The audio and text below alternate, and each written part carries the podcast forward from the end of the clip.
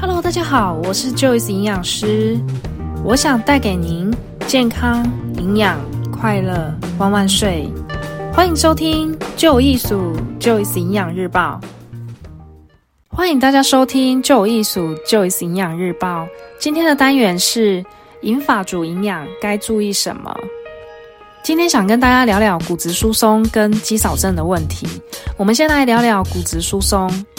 骨质疏松的盛行率，依我们的卫福部国民健康署的调查，五十岁以上的男生大概占了百分之二十五，也就是四分之一；女生大概占了百分之三十，大约是三分之一。其实四分之一、三分之一真的很多，尤其随着人口的老化，骨质疏松也越来越普遍。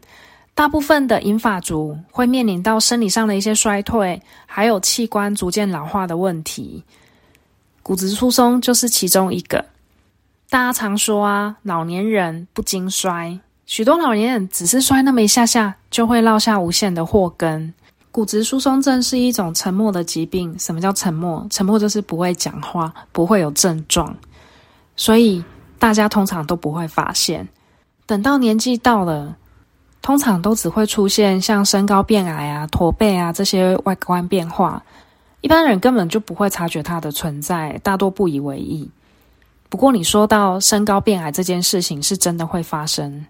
我记得我有一年的体检，以前的量身高的机器都是一长条嘛，只要就是挺胸，然后垫高一点点，它会碰到你的头部。通常我们只要挺胸垫高一点点，它就会测量到我们的身高。通常这样子，我们大概也都可以维持我们原本的身高。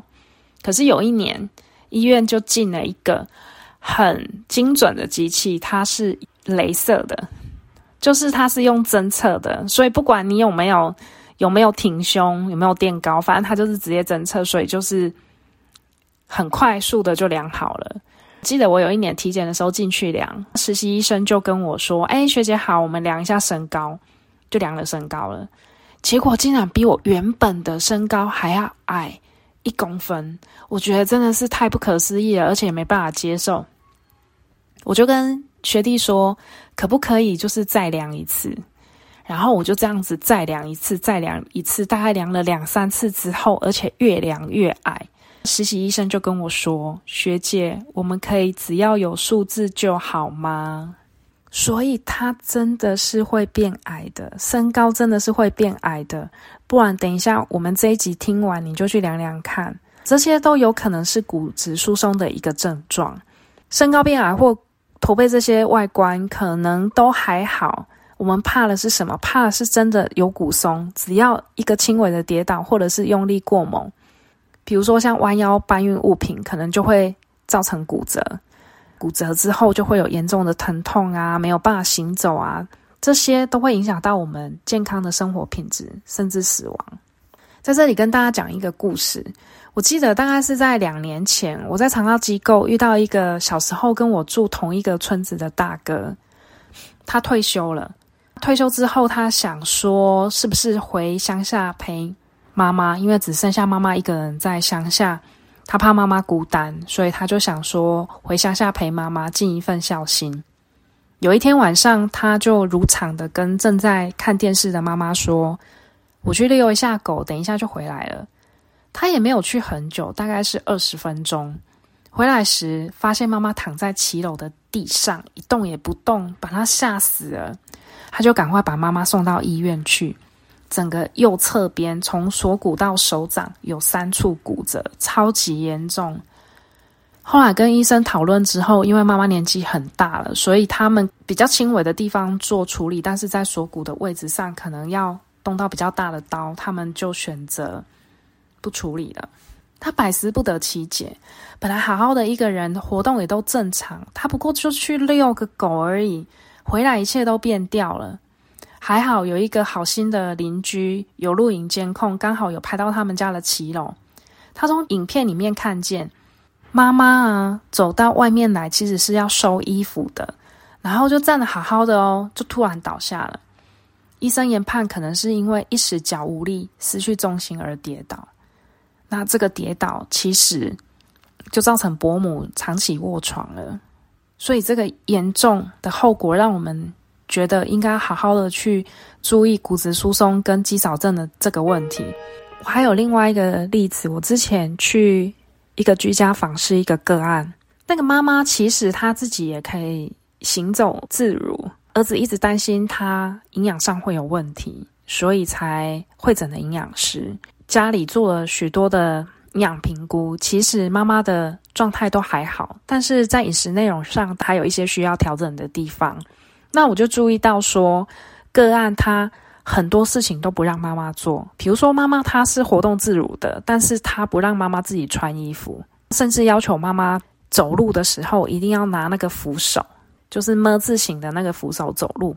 可是妈妈她是行走自如正常的，所以我就看着那个妈妈是提着扶手在走路的情形是有点尴尬的。为什么会这样？因为那个个案就跟我说，因为他爸爸是因为跌倒就离开了。他很不能原谅自己，他觉得他那一天如果好好的看护他的父亲，也许他的父亲就不会走了。说了这么多，主要还是要提醒大家，必须要严视骨质疏松症跟肌少症的这个问题，非常重要。最新的调查显示啊，超过五十岁的人，肌少症的风险大概达到四十六，将近五十哦。而且男生的比率要比女生还要来来得高。超过四十岁之后，我们的肌肉量会以每年每十年大概八 percent 的速度在流失，这很快诶。所以不管男生还是女生，都要注意肌肉的养成。如果肌肉量减少了，可能就会影响到我们的生活功能，健康也会受到影响。跌倒啊，失能的风险都会增加，所以这很重要哦。我们要怎么去知道我们有没有肌少症？大概会提供几个简单的判断方法，比如说可以举重物，或者是测握力。握力测的话，男生大概要大于二十六公斤，女生大概要大于十八公斤，或者是依这个重量，好，我们来拿拿看。那步行检测大概每秒要零点八。我们可以测个十秒，比如说我们十秒没有办法走八公尺，如果十秒有办法走八公尺，表示我们的肌肉量是够的。那第三个，我们可以量小腿围，男生如果低于三十四公分，女生如果低于三十三公分，就有可能有肌少症了。或者是我们自己用我们自己的手来量，方法是我们的拇指跟食指，两只手的拇指跟食指围成一个圈。如果可以圈住小腿最粗的地方，就表示肌肉量是够的。如果圈起来有缝隙，那就是表示你的肌肉量不够了。骨质疏松症我们就没有办法自行判断，只能到医院或者是到检验所去检测。如果家里面已经有骨质疏松的遗传，就要积极的做检查哦。刚刚讲了那么多例子，我们要怎么去注意我们的肌少症跟骨质疏松症，日常生活要怎么保养？其实很简单，就是适量的运动跟均衡足量的营养。第一点，要摄取足够的热量跟摄取足够的蛋白质。什么叫做足够的热量跟足够的蛋白质？我们大概举起我们的右手，握起拳头，看着我们的拳头，我们每天要吃的水果大概就是这个拳头大小，菜要比水果要多一点。那菜跟饭是一样多的，所以我们的菜跟饭就是比拳头还要再多一些。这种每餐哦，打开我们的手掌心，看到我们的掌心的位置，我们的豆鱼蛋肉要一掌心，然后坚果类要一茶匙，就是我们比赞的那个大拇指的位置。只要我们依据这样吃，我们就会能够摄取足够的热量跟足够的蛋白质。第二点。阳光型的维生素 D 不可少。维生素 D 主要是帮助我们钙质的吸收，预防骨钙合成不足而导致骨质疏松。我们的皮肤经过日晒之后就可以合成维生素 D，所以会建议我们的长辈们走出户外晒晒太阳，每次大概十五分钟。我到社区上课的时候，曾经有一个长辈问我说：“晒太阳的时候要不要穿衣服？”其实。穿不穿都可以啦，我是开玩笑跟他说，如果他不穿衣服，记得先通知我，再去晒太阳。会建议至少我们的头、我们的手跟我们脚可以晒到太阳的地方，尽量晒到太阳。其实有晒到太阳还是比较好的。维生素 D 可以从食物的菇类跟多脂鱼类，比如说像青鱼、秋刀鱼、鲑鱼、沙丁鱼及强化维生素 D 的乳品中去获得。尤其是在我们食用这些富含维生素 D 的食物，要搭配一些油脂，因为我们知道维生素 D 它是脂溶性的，如果搭配一些油脂食用，比较容易被人体吸收。第三点，一定要养成一个运动习惯，主要是有氧运动跟阻力运动。有氧运动，比如说像健走、慢跑、游泳、骑脚脚踏车，都能够改善我们心肺的功能。为什么提健走？就是散步没有用哦。如果你走很慢很慢，只是散步，你走一个小时、两个小时，那个效果都不大。所以就是尽量要快一点点，走快一点点，依自己的能力，然后走快一点。阻力运动包括抬脚、弹力带、举哑铃、蹲马步，都能够增加我们的肌力，并维持我们肌肉的重量跟骨密度。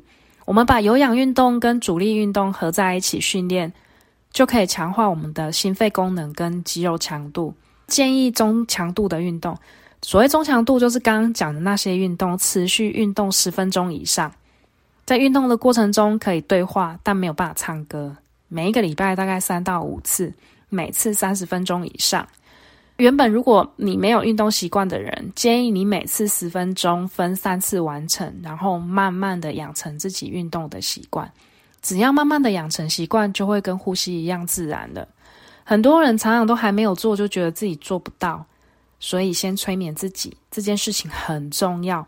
每天多做一点，选自己可以做到的事，比如说像肉鱼豆蛋一掌心，等做到了再慢慢增加。